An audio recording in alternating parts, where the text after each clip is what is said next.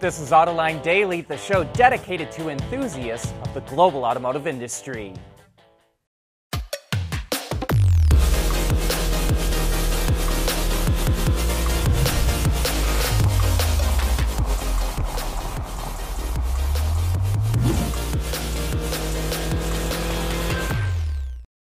We want to know what drives your testing. OTA, connected car, diagnostics, remote testing. Intrepid Control Systems is here to help you work from anywhere. Intrepid Control Systems, driven by your data.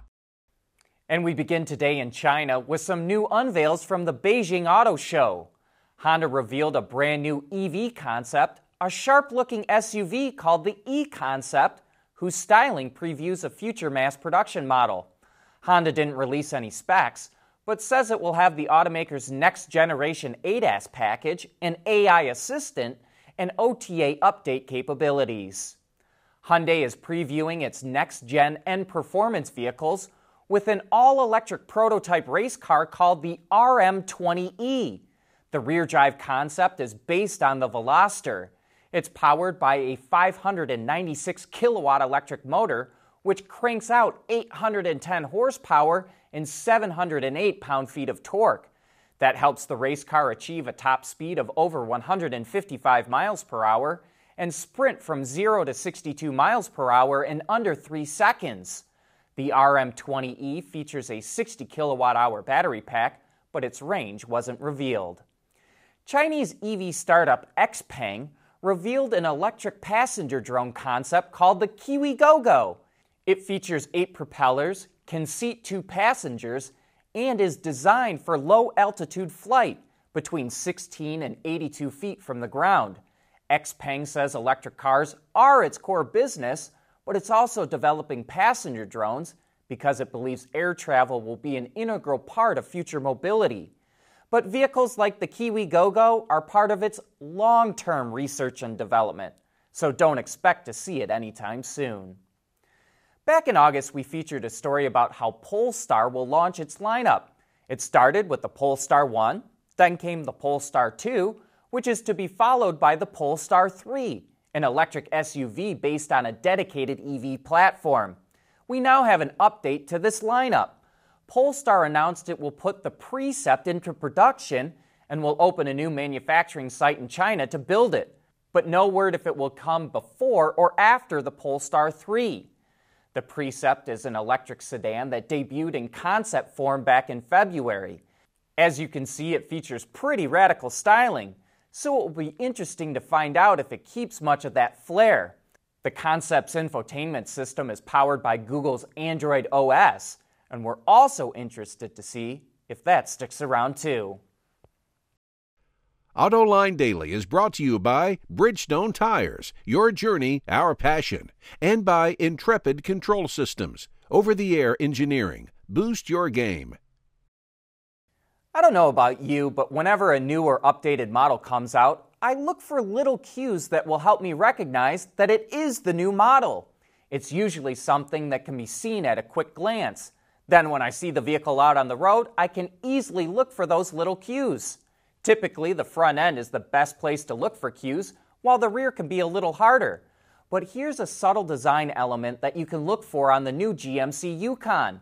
I noticed that the name badges on the back of the big SUV have moved inward towards the license plate and tailgate handle. They were previously set out further at the edges. The Tahoe and Suburban also saw their name badges get moved. They used to be like the Yukon with the badges out towards the edges of the tailgate, but the model name now sits right below the Chevy bow tie in the middle with the badge for the trim level down below. So that's my quick and easy way to know if I'm driving behind one of GM's big new SUVs. We had the all new Nissan Sentra in the Autoline garage last week, and it follows the trend that we've been reporting on lately, which is to say that entry level cars are getting to be a lot more sophisticated. It starts, of course, with the styling.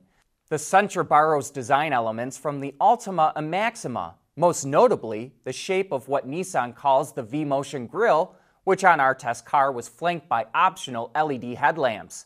And then there's that sail panel treatment at the rear that separates the roof line from the rear quarter panel to create a so called floating roof. Not only does that help to visually break up the mass of the rear quarter, it makes it easier from a manufacturing standpoint for Nissan to offer a black roof as an optional contrasting color. And because the Sentra sits on a new platform that is slightly lower and wider, it has a better looking stance. But it was the interior that really impressed us. Our SV model was appointed with soft touch cut and sew accents on the IP, door trim panels, the seats, and even the top edge of the console surround. Their tan color contrasted nicely with the black interior, and they really brightened everything up.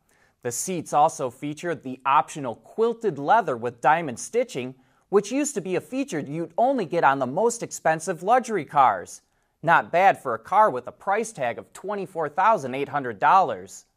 Nissan says it expects the Sentra to have the quietest cabin in its class, and we believe it. Out on the road, you didn't notice tire or wind noise, and there is even very good isolation over rough pavement, thanks to the addition of an independent rear suspension.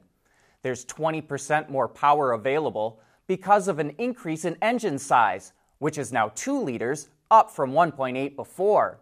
It delivers 149 horsepower and 147 pound feet of torque, which is right in line with other cars in this class. Thanks to its CVT, it's rated at 33 miles per gallon. The Sentra also offers all the latest safety technology as standard equipment, as well as a lot of the newest connectivity features such as Siri and Google Assistant. Last year, the Sentra was the third best selling model in Nissan's lineup in the US market, behind the Rogue and Altima, which goes to show that if you do passenger sedans right, people will buy them. But that wraps up today's show. Thanks for watching.